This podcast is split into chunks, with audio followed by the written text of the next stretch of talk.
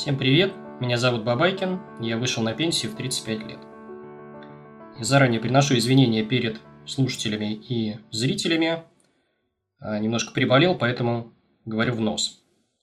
А, у меня сегодня выпуск называется «Кризис» или «Машина времени существует». А, я уже немного говорил и рассказывал про механизм поведения в кризис в своих э, книгах, в статьях. Сегодня я постараюсь привести какие-то новые примеры, детали, э, ну и немножко доведу до ума вот эту свою мысль, попробую в виде такой пошаговой инструкции э, сделать. Первое, чем хочется начать, я уже рассказывал про эту историю, у меня один из моих любимых фильмов детства – это «Назад в будущее». Особенно вторая его часть. Если вы помните, там где-то в начале, в середине фильма они полетели в будущее, купили с доктором Э, главный герой э, купил себе э, такой журнал «Альманах ставок» спортивных и решил сделать ставки в прошлом.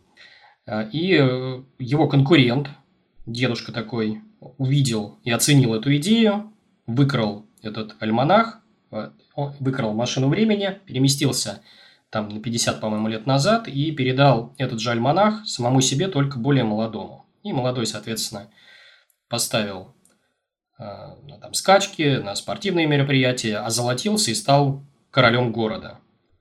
Я у себя в голове вот еще в юности прокручивал постоянно этот сценарий и страшно завидовал тому вот этому, ну, по-белому, э, главному герою и постоянно думал, э, вот, а как же вот это вот повторить в жизни. Каково же мое было удивление, когда я увидел однажды, обнаружил, что в жизни тоже существуют такие машины времени, они у нас буквально припаркованы под окнами. И вот одна из таких машин времени – это как раз Э, работа с кризисом. Э, ну, это страшное слово, которое собирает большое количество лайков, комментариев, люди его боятся, чего-то ждут. Э, куча людей обожает на YouTube, там, в Телеграме, в Дзене, там, в Инстаграме рамагеддонить, пугая людей новыми страшилками. Я считаю, что бояться не стоит. Почему? Потому что ну, мы, как инвесторы, мы ждем кризис как праздника – Э, ну, реально ждем, по-настоящему ждем. Потому что пока все бегают по потолку, мы в этот момент зарабатываем себе состояние, кратно увеличиваем капиталы, используя ну, простейшие приемы, совершенно простейшие. А новички, если говорить про новичков, хотя они больше всего подвержены влиянию вот этих всех страшилок, им вообще бояться не стоит, они должны молиться на то, чтобы завтра там пришел новый кризис. Почему? Потому что у них капитал еще не сформирован, у них еще ожидается там зарплатное отчисление, активный период там трудовой деятельности или, может быть, бизнес свой э, будет развиваться. И они как раз радоваться тому, что портфели окрашиваются в красный цвет, э, должны больше, чем когда портфели окрашиваются в зеленый цвет. Почему? Потому что будут довнесения, пополнения, отчисления зарплаты и так далее. То есть вы, как новички, вообще бояться кризиса не должны, вы радоваться должны. При этом обратите внимание, вот каждые 10 лет в мире происходит финансовый кризис. Это было, есть и будет. Вот эта вот задница, которая происходит каждые 10 лет, она регулярная. То есть, вот я могу вам гарантировать, что кризисы точно будут. Вот это может совершенно точно. Особенно, вот, ну, если говорим мы про капиталистический мир. В нашей стране все еще веселее. У нас кризисы происходят вообще раз в 5 лет. То есть, эта машина времени почаще при, при, прилетает и почти по расписанию. Причем каждый раз вот сценарий разворачивается, я смотрю и улыбаюсь и думаю, ну что же они там придумают. То есть каждый раз это какая-то новая сказочка, нам рассказывают какое-то страшное событие, от которого у нас потом жилки, э, по, поджилки трясутся. Это какой-нибудь там, не знаю, террористы, помните, нас всех пугали, где они теперь? Забыли уже, как бы вроде есть эта проблема, но она уже не такая актуальная. Или последний раз, когда мы увидели э, вот э, март 2020 года, это пандемия, ну, я думаю, ну все, ну уже вот совсем хана всем. Все, мы все умрем, вся экономика закроется, все будет плохо, и вообще человечество там сейчас скатится там на тысячу лет э, назад по своей истории.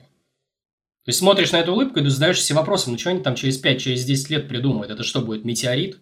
Инопланетяне? Кто там нам, э, что нам дальше там грозит? Я, э, соответственно, понимаю, что эти сказочки каждый раз всегда разные. Я даже не пытаюсь их угадать. Они точно произойдут. Мне сказочка вообще не интересна. Я знаю, что просто раз в 5-10 лет вот произойдет какое-то вот непонятное и страшное событие, к которому нужно просто готовиться. Я частично пропустил кризис 2008 года, но у меня тогда просто капитал был ничтожно маленький. Я вошел в рынок на самых низах, но представьте себе, когда вы вкладываете там несколько сотен тысяч рублей, ну, что вы с этого можете получить. Э, не так здорово. В 2014 году я тоже немножко проспал этот кризис, большая часть у меня активов в бетоне была, но в 2020 году, ну, во-первых, я себе дал слово больше не повторять этих э, глупостей и ошибок, и кризис 2020 года я застал во всеоружии, то есть вот по полной подготовился. Э, как же непосредственно мы готовимся? А готовимся мы при помощи нескольких формализованных правил. Ну, первое, что нужно сделать для себя, отметить, это включить так называемую защиту от дурака, от самого себя в первую очередь. То есть мы кризис любой э, должны встречать таким образом, что у нас, например, не было никаких акций роста, потому что они больше всего падают э, в такие времена. Ну, под акциями роста, что имеется в виду, это которые быстрее всего растут, это там, Яндекс какой-нибудь, Mail, Tesla, Amazon, вот, вот такие вот компании, которые вот у всех на слуху. Ну, у меня таких э, акций вообще в портфеле никогда не бывает. В любые времена я готов к кризису и понимаю, что их держать не хочу. Никаких модных секторов, там, биотек, хай-тек, еще что-то у меня в портфеле быть тоже не должно, потому что, ну, они, опять же, они будут первыми лететь в пропасть в моменты наступления кризисов. А, естественно, никаких плечей. То есть у нас многие инвесторы сейчас даже гуру, умудренные опытом, сидят с так называемым, там, я не знаю, причем 30%, 50%, то есть берут заемные средства, будучи уверены в себе, в своей правоте, и пытаются купить акции больше, чем у них есть денег. Ну, чтобы получить большую доходность, там, в два раза, например, выше, чем в среднем по рынку. Ни в коем случае так, никогда так не делайте, потому что падение рынков, к примеру, на 80%, такое бывало уже в нашей истории, оно просто обнуляет ваш депозит и все ваши мечты на жизнь с капиталом. То есть это вообще, там, не знаю, плечи, это братская могила всех э, спекулянтов, э, трейдеров и прочих. Не надо так делать. Э, далее, э, еще набор формальных правил, он строится на следующем образе. Э, то есть, точнее, действуем мы следующим, по следующему алгоритму. Мы всегда готовы к кризису. То есть в любой момент времени, я понятия не, не имею, когда он произойдет, там завтра, послезавтра, через 5 лет, через 10 лет, но мы в любую секунду должны быть к этому кризису готовы. Э, что имеется в виду? То есть у нас соотношение между акциями и другими классами активов, к примеру, облигациями, оно должно быть всегда гулять вокруг определенных значений. К примеру, у нас там, я не знаю, 75% капитала у нас в акциях, 25% в коротких облигациях, к примеру, это ОФЗ. И это значение гуляет периодически, но так или иначе, чтобы было там, на 100% акций, такого допускать, наверное, не стоит, потому что, э, объясню, значит, в моменты, когда кризис происходит, мы меняем э, вот эти вот стабильные короткие облигации, которые сильно в кризис не падают, там на 10% могут упасть, на 15%, на 20%, но ну, не, не сложатся там в 5-10 раз. Э, на э, просевшие акции, которые, которые как раз в, таком, в такие времена могут падать два раза, и в три раза, и в пять раз, и в более. Вот что мы делаем. А, то есть все строится на наличии вот этой подушки безопасности, которую мы, инвестиционной подушки безопасности, которую мы расчехляем и направляем на докупку просевших акций. Это главное правило. Второй момент. Вы спросите, а как же ловить дно? Технически это, наверное, невозможно сделать. Ну, то есть я, например, не пытаюсь даже ловить. Я смотрю на другие какие-то показатели, к примеру, на доходности. Вот представьте, у нас был уже кризис марта 2020 года, и у нас вот в марте все падает на, вроде как на самое дно, но тогда мы не знали, что это будет самое дно, и мы просто вот, как я думал, я буду докупать, когда меня очень устраивает доходности конкретного инструмента. Когда я вижу, что у нас э, какой-нибудь «Газпром» там или «Сбер» продается по цене э, при оценке палатки с шаурмой, там за несколько годовых прибылей, что смешно. Или когда у них дивидендная доходность там начинает равняться 10%, 12%, когда, ну, то есть, что нонсенс для голубых фишек, для раскачанных компаний. А, вы спросите, слушайте, а вот ну, бывают такие коррекции, которые вроде как начинаются как кризис, но потом они быстро захлебываются, и как понять, это кризис или коррекция? Здесь тоже формальное правило, мы просто берем, закупаемся лесенкой. То есть нет необходимости расчехлять вот эту нашу подушку безопасности в 25-50% облигационную, мы просто пляшем от уровней. То есть, вот у нас был март там, 2020 года. Мосбиржа летит там 2400 пунктов, там первая остановка, закупаемся. И потом каждые 200 пунктов я себе чего-то там докупал. 2200, 2000 э, пунктов, и у меня был план там 1800, 1600, 1400, 1200, если дадут. Мы в итоге до тех уровней вообще не дошли, я где-то остановил закупки на уровне 2000 по э, Мосбирже. И, естественно, самое дно я, конечно, не поймал, но, тем не менее, это было близко у дна, потому что вот за счет того, что мы, во-первых, быстро летели, я успевал это закупиться, за, и просто я не пытался ловить, где именно, вот просто брал и вот докупал. Теперь вы спросите, а какие бумаги брать? Ну вот смотрите, а, те, которые велит вам стратегия. А, ну, в моем случае у меня я использую дивидендную доходную стратегию, у меня это голубые фишки, акции Российской Федерации, и я там смотрю на несколько параметров, а, например, это вот сейчас низкие мультипликаторы, да, там PE, PB, EV, EBITDA и прочее, то есть на это смотрю. А про оценку, вот, что такое мультипликатор, я писал в своей первой книжке на пенсию в 35 лет. Я ищу двухзначные доходности дивидендные. Если я вижу, что бумага может мне это дать, я, соответственно, покупаю. А, я смотрю компании, которые точно выживут в кризис. Ну, опять же, вот текущий кризис, который вот был, я понимаю, что ну, вряд ли, наверное, с «Газпромом» что-то случится. Вряд, вряд ли с компаниями, которыми доставляют к нам электричество, что-то случится. А, вряд ли с телекомами, там, связь, еще что-то, что-то случится, потому что мы все равно сидим по домам, все равно всем этим пользуемся. Я пытался э, смотреть, искать компании, которым кризис даже выгоден. Пример те же вот телекомы или там сетевые компании. Я э, смотрю на компании, которые с высокой вероятностью не кинут на дивиденды. То есть у них какая-то прозрачная дивидендная политика, либо дивиденды нужны государству, как э, мажоритарию, и просто вот пытаюсь вот э, ловить такие компании.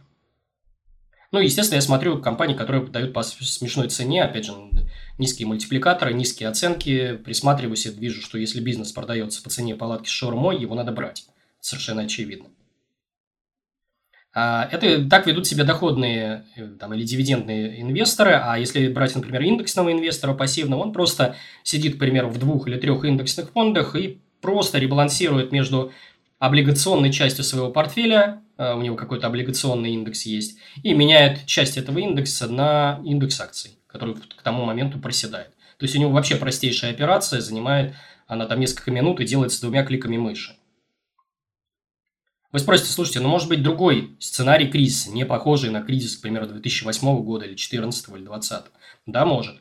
Гиперинфляция, к примеру когда у нас все резко, цена взлетает вверх, улетает все в космос, но, опять же, акции являются защитой от гиперинфляции. Почему? Потому что у нас э, дорожают цены, э, выручка компаний, которыми мы владеем, увеличивается, прибыль тоже увеличивается, дивиденды, соответственно, тоже увеличиваются, мы становимся богаче. Мы защищены от этого явления. Или, может быть, у нас какой-то э, сценарий по образцу японскому или вот, я не знаю, там одновременное подорожание жизни плюс падение прибыли компании плюс схлопывание дивидендов. Может такое быть? Да. Но опять же, это не повод отказываться от инвестирования. Я считаю, что это кратковременный дисбаланс, и мы на долгие годы вряд ли улетим в, такую, э, в такой вот штопор. И, например, если брать акции Российской Федерации, ну, нам это просто не грозит, ничего похожего на японский сценарий у нас и близко не видно. Компании до сих пор дешево. Вот. Э, если говорить про новичков, то им японский сценарий тоже не страшен, потому что им на долгие годы запаркуют эту машину времени и растянут распродажу. Они будут лет 10-15 э, закупаться по низким ценам. Следующий момент. Э, как люди ведут себя в такие вот периоды? Вот это вот самый важный момент, я считаю, потому что, ну, во-первых, смотрите, механизм, как себя ведет человек в такие периоды. Поймать все хаи и низы просто технически невозможно, кто бы вам что ни говорил. И поэтому чаще всего сценарии, они вот э, развиваются следующим образом. Первое – это э, когда мы выскакиваем слишком рано. То есть человек, э, к примеру, вот это мой случай, я в 2018 году уже сидел с, с портфелем, пропорции которого были там 50% облигаций и 50% акций. Уже тогда у меня это было так. Я сидел и смотрел, немножко кусал локти, когда рынок улетал все дальше вверх – я думал, ой, я, наверное, распа, по, по, по, как сказать, ну, у меня частично акции все равно были, но э, если бы было их побольше, то я бы этот вот э, э, щедрый урожай, я бы получил бы вот этого роста. И немножко покусывал локти и слушал насмешки и троллинг своих коллег. Второй вариант – это просидеть в акциях. Опять же, многие инвесторы кризис 2020 года застали по уши, будучи в акциях. Это на самом деле не такой плохой сценарий, потому что люди, инвесторы, которые понимают ценность того, чем они владеют, а у них, скорее всего, средние э, цены, по которым они покупали свои акции, они все равно на низком уровне были, если мы говорим, например, тот же про рынок РФ. И они достаточно спокойны. Им, конечно, было страшно вот март месяц, ну, весну вообще всю 2020 года, а потом потихонечку их портфели восстановились. То есть, если они не наломали дров, не совершали ошибок, то, в принципе, ничего страшного в таком сценарии нет. Есть более опасный сценарий, когда человек сидит в якобы безопасных активах на пол, полностью на 100%, вообще не владеет акциями, у него, например, бакс под подушкой или питон он закупился, и он вот сидит и пытается, э, как сказать, вот не потерять. И вот я таких вот э, свидетелей бакса видел много, и хочу сказать, что эти люди как раз вот в самой опасной ситуации находятся, потому что они теряют в доходностях очень сильно. Там, ну, я понимаю, если бы там логика, когда он сидит 50% в надежных бумагах, или там баксе в том же, еще что-то, 50% у него акций все равно есть. Тогда он хоть что-то от растущего рынка получает. Но когда он на 100% сидит в долларах, он потом начинает вот последний запрыгивать на, в, на, как сказать, на подножку уходящего поезда, и там в итоге все теряет. А, Еще есть психологические аспекты, а, ну, вообще, психология – это самое важное в моменты кризисов. Я сейчас объясню, почему вот моя а, механика, мои, мое поведение помогает мне покупать здоровый сон. Вообще у нас все сводится здесь к тому, что первое – это не продать по тем ценам, которые сейчас предлагает э, странный рынок, ну, то есть у нас, например, все проседает там в 5-10 раз. И второй момент – это чтобы у нас был запас наличности, чтобы было на что докупать. Если вот вы здесь построили вот эту надежную оборону, то никакие кризисы вам будут не страшны. Именно поэтому я вот сижу в дивидендных акциях, потому что мне еще раз, я это много раз повторял, какая разница, сколько весит сейчас моя корова, если она мне каждый день дает несколько литров молока. Ну, ну нет никакой разницы. Если сейчас какой-то рынок по непонятным мне причинам оценивает ее там стоимость одного ведра, которое она даст, ну это его проблема. Я-то знаю, что она стоит больше, чем одно ведро молока. И все, и такой подход кардинально меняет вот э, мою психику, я спокоен. Теперь у нас очень часто говорят, ругаются люди, э, точнее, вот критикуют меня в комментариях, говорят, слушайте, а что будет, если отменят все завтра вот, дивиденды? Ну, коллеги, обратитесь к истории, хоть чуть-чуть посмотрите графики, цены, что было у нас с дивидендами даже в самые лютые кризисы. Э, там, на рынках США, на российском рынке посмотрите. Ну, тот же, возьмем российский рынок, хорошо, вот берем мы у нас кризис, э, берем две бумаги, например, Лукойл и Сбербанк. Посмотрите э, историю выплат. Лукойл вообще вот там в кризис 2014 года вообще не снижал, а э, в ковидный кризис 2020 года, да, было падение за 2020 год, и потом уже, скорее всего, в 2021 году они опять восстановятся на прежние значения. То есть, потерпеть нужно будет всего ничего. Сбер вообще еще веселее. Он, если говорить вот последний кризис, он вообще не снизил дивиденды. Хотя все пророчили, что вот сейчас они, вот эти ребята кинут нас. Если говорить у нас, как себя ведут в моменты кризисов бумаги с э, того же, э, тех же США, там, дивидендные аристократы, так они вообще, если и снижают, то там процентов на 25, а многие вообще не снижают. Ну, посмотрите. И, кстати, да, в том числе у меня, например, именно поэтому есть вот э, коммерческая недвижимость, я ее владею, потому что мы же все чего боимся больше всего? Вот этой вот временной, страшной волнотильности, страшной в кавычках. Боимся, что ой, у нас все просело там в пять раз. А есть инструменты, в которых такой волатильности просто нет, она отсутствует. Ну, к примеру, вот мой этот запив коммерческой недвижимости. Я знаю, что мне раз в месяц прилетит моя зарплата.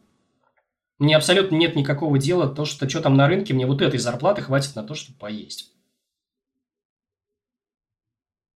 Все, очень просто. Кто-то вместо там э, запифов использует просто бетон вот в чистом виде, сдает его в аренду в виде там коммерческих помещений, каких-то готовых арендных бизнесов и так далее. Естественно, у меня я использую там э, принципы блокирования инфошума. То есть у меня есть такая информационная гигиена, когда я вот в кризисные моменты просто отключаю телевизор, все фейсбуки, соцсети, как только вижу какое-то упоминание про кризис от какого-то дурачка непонятного, он у меня сразу уходит в блок. Потому что человек вообще, то есть, он, я себе всегда задаю вопрос, кто это говорит. Он сейчас пугает мне страшилки, рассказывает Армагеддонит, а он кто? Если это экономист, то он за что деньги получает? За количество эфиров и количество знаков, которые он сделал, зачем его слушать? Он своими деньгами не рискует. Если это какое-то пугало там инвестиционное, то вы задаете вопрос, а на что это пугало живет? Скорее всего, он зарплату получает. В том месте, где он... Э, то есть, он встает, к, к, пугает нас, напугал, и после этого получил деньги от своего работодателя и пошел их тратить на какие-то там э, свои блага. Зачем его слушать? А частные инвесторы вот в таком ключе никогда не говорят, они никогда эти страшилки, ну, те, кто живет с капитала, те, кто пытается вот как-то инвестировать на большие суммы, никогда не услышите у них реплики «все пропало, шеф, там, э, всем хана, мы все умрем». Так не бывает. Поэтому в такие моменты, в моменты вот кризисов, я просто перестаю слушать э, ну, всех тех, кто не рискует своей шкурой. Теперь что еще один момент? Это хочется поговорить про гибкость и изобретательность, потому что вот чем мне нравится человек, это такое существо, которое сложно посчитать, вот в калькулятор его зашить. Потому что вот в моменты кризисные мы себя ведем, ну, то есть мы можем меняться. Ну, допустим, человек пугает нас, говорит, ну, у тебя сейчас дивиденды в два раза упадут, допустим. Но я ужмусь в два раза в своем потреблении, это несложно. Я сейчас и так прилично трачу, в абсолютных значениях, мне ужаться там процентов на там, 30, на 50 в своем потреблении, да без проблем. Иногда нас и даже искусственно заставляют ужиматься. Например, вот в момент последней пандемии мы все перестали путешествовать. Ну, просто вот так, так вышло. И ничего, э, качество жизни сильно не упало. Я могу залезть в тело капитала на время, на один год, ничего страшного. Я там вытащу чуть побольше, э, потом заберу оттуда чуть поменьше или довнесу навыки мои никуда они не делись. Ну, то есть, совсем крайний случай. Капитал вообще перестает кормить. Ну, я, понимаете, для меня ничего постыдного взять и открыть новый бизнес э, нет. Возьму и открою. В этом плане там, инвестор, который там живет с капиталом, он больше защищен, чем человек, который зависит от одной единственной работы. В одной отрасли. А теперь хочется поговорить про выход из кризиса, потому что в сети у нас очень много материалов о том, как этот кризис встречать, но очень мало э, статей, а, наблюдений я практически не обнаружил, как из этого кризиса выбираться. Давайте по попробуем восполнить недостаток. Ну вот, происходит кризис 2020 года. Мы все по науке закупились, обошли, взяли. У нас образовалась какая-то э, приличная бумажная прибыль. Мы по уши в акциях. Ну, там, к примеру, 90 на 10, 95 на 5 и так далее. Балансы нарушены. Как тут вообще себя вести? А, ну, поскольку большая часть читателей моего блога это, а, и слушателей – это новички, а, им вообще париться не нужно по этому поводу. Я приведу пример. Диалог с другом, он мне звонит, говорит, слушай, привет, все выросло, я вообще страшно доволен, у меня там плюс 40% от портфеля, что мне сейчас покупать? Я ему говорю, ну, слушай, а у тебя что там сейчас между пропорция между аклицами и облигациями какая? Он говорит, 90 на 10. Я говорю, покупай ОФЗ или кэш держи. Ну, или баксы покупай, неважно, что тебе больше по душе. Он говорит, слушай, ну аналитики советуют докупать акции по текущим ценам там на коррекциях. Я говорю, не надо так делать, ты уже должен сейчас тренироваться, так, как будто у тебя бы капитал был равен, там, я не знаю, миллиарду рублей. Точно так же себя вести с капиталом размером в миллион рублей, иначе ты потом вот на больших этих весах ты будешь теряться и неправильно себя вести. Натворишь глупостей. И тебе будет, естественно, соответственно, ну, больно будет. И переживать на этот счет новичку не стоит, потому что у него есть зарплата, у него есть какие-то бонусы, премии, у него есть возможность продать пассивы типа машины, а, бизнес продать там свой или еще что-то. То есть он будет балансировать свой вот этот вот портфель просто за счет довнесения извне. Но вот если у вас портфель становится, к примеру, равен там, не знаю, 100 миллионов рублей, там уже особо не набалансируешься внешними э, этими, э, как сказать, зачислениями. И вот ты сидишь, и я вот сейчас попал в такую ситуацию, у вас еще раз образовалась очень большая бумажная прибыль, ну, она измеряется, там, например, десятками миллионов рублей. И вы чешете голову, и вас жаба душит, потому что если вы сейчас начнете балансировать, вы попадете на гигантские налоги. И там есть такая штука, ЛДВ так называемая, это льгота долговременного владения, если не, мне память не, не изменяет, она покрывает, э, э, то есть можно, например, владеть бумагами 3 года и более, и в этот момент у вас появляется право на вычет э, при продаже своих активов не платить налог. Но там не все так просто. Там, смотрите, какое правило. 3 года – это вычет 9 миллионов рублей, 4 года – 12, там 5 лет – 15 и так далее. А если прибыль больше 15 миллионов рублей? Это вот как раз мой случай. Я сейчас сижу и думаю, потому что не так все просто, если, не знаю, если кто-то из коллег сталкивался с такими проблемами, в кавычках, помогите в комментариях, напишите, э, буду признателен. Опять же, я для себя выработал некоторые правила ребалансировки. В какой момент мне продолжать, э, э, начинать восстанавливать свою подушку безопасности. И вот этот баланс, к примеру, который у меня сейчас 90 на 10, выравнивать опять в сторону 80 на 20 там, или 75 на 25. А, ну, несколько формальных правил. К примеру, давно не было кризиса. более пяти лет. Для России актуально. Или акции сейчас, вот которыми я владею, они сильно переоценены. Сейчас и в данный момент я этого не наблюдаю. Переоценки у моих, э, то есть э, компаний не наблюдается в портфеле. Они скорее ниже рынка, ниже того, что должны стоить. Или доходности от дивидендов сравнялись с доходностями по коротким УФЗ. Вот тогда тоже надо стоит задуматься. Может быть, что-то уже сейчас попродать и часть переложить в короткие облигации. Вот три формальных правила. Есть, конечно, более изощренные мои коллеги, у которых капитал измеряется десятками миллионов долларов. Они создают себе закрытые паевые фонды, чтобы там на налогах экономить, создают какие-то контр... эти иностранные компании для ухода от этих вот налогов. А, я, может быть, тоже к этому когда-нибудь приду, наверное, пока сейчас рано. Или вообще отказаться от балансировки, потому что когда ваш капитал большой, то вам вот эти вот бумажные падения от портфеля, они вообще никак вас не колышут, потому что вы знаете, все равно рано или поздно все установится. Ну, к примеру, представьте себе инвестора, у которого капитал, там, не знаю, 5 миллиардов рублей или миллиард рублей. У него все упало, там, схлопнулось в 5 раз. Ну, говорит, ладно, 200 миллионов, ничего страшного. Проживу как-нибудь. С улыбочкой на лице. Вот. Э, в его случае он все равно понимает, что там 200 миллионов там, через пару лет все равно в 400-600 отскочат, а через какой-то более длительный промежуток он все равно восстановится до своего вот этого миллиарда. Пожалуйста.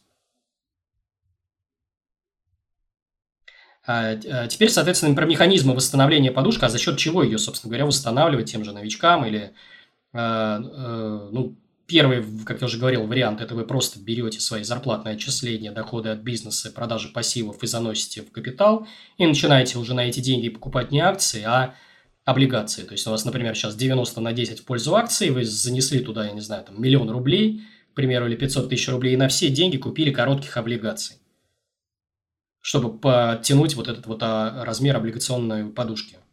Это первый способ. Второй способ балансирования при помощи дивидендов. Если вы их пока не проедаете, почему бы часть или всю вообще вот все пришедшие дивиденды не направить на докупку облигаций? Рабочая абсолютно схема.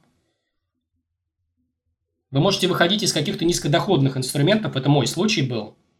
Я так делал. У меня была, соответственно, был бетон, это однушки я сдавал. И я понимаю, что мне нужно как-то большее количество облигаций в моем портфеле. Я просто брал, менял свои однушки на э, облигации федерального займа, короткие до там, 2-3 лет, не более. Причем так доходности был интересный момент. У меня однушки давали доходность 4%, а в те времена доходности по ФЗ были в районе что-то 6 или 7%. То есть у меня еще и выросло это. То есть, условно говоря, я получал там 30 тысяч рублей, стал получать там 45 тысяч и более. Просто переложив все в ФЗ. Либо это может быть какая-то продажа бизнесов большой бизнес, вот, опять же, мой случай, я продавал там в 2018 году, в 2019 несколько бизнесов, какие-то с убытками, какие-то с прибылью, с приличной. Те деньги, которые образовались, я опять в кубышку направляю, только покупаю на них не на акции, а, а облигации, чтобы у меня было чуть больше облигаций в момент наступления кризиса. Вот. Такой вот, э, такая вот механика работы поведения в кризис. Как видите, кризис не страшен, надо ему радоваться. Мы знаем, как действовать при любых сценариях. Человечество уже все давно придумало, расписало. Э, просто применяйте эту тактику и помните, что машина времени у вас под окнами. Это все, что я хотел сказать на сегодня. Я призываю слушателей и зрителей подписываться на YouTube канал, подпи- подписываться на, соответственно, ставить лайки и комментировать, потому что это мне помогает пробивать алгоритмы YouTube, чтобы в тренды попадать. Вы мне этим очень помогаете. Большое спасибо. В Telegram подписывайтесь, у меня там контент, которого нет в YouTube и не будет. В Instagram это вообще отдельный формат, где есть комиксы, занимательные картинки. Тоже я публикую того, чего нет в Телеграме и других медиа. И у меня есть две книжки. Одна из них называется «На пенсии в 35 лет», и вторая книжка называется «Fuck you money». Это логическое продолжение первой книжки. Покупайте ее, ссылки я дам в описании. И последнее, это, наверное, рекомендую подкаст, если кому-то не нравится моя физиономия, моя маска, или, может быть, те ролики, которые я не так неправильно снимаю, по вашему мнению, пожалуйста, есть у нас Яндекс Музыка, Google подкасты, Apple подкасты. Там в формате аудио, в формате MP3 эм вы можете слушать только мой голос в пробках, на тренировках, по дороге на работу, на прогулке и везде, где только можно. Всем пока, с вами был Бабайкин.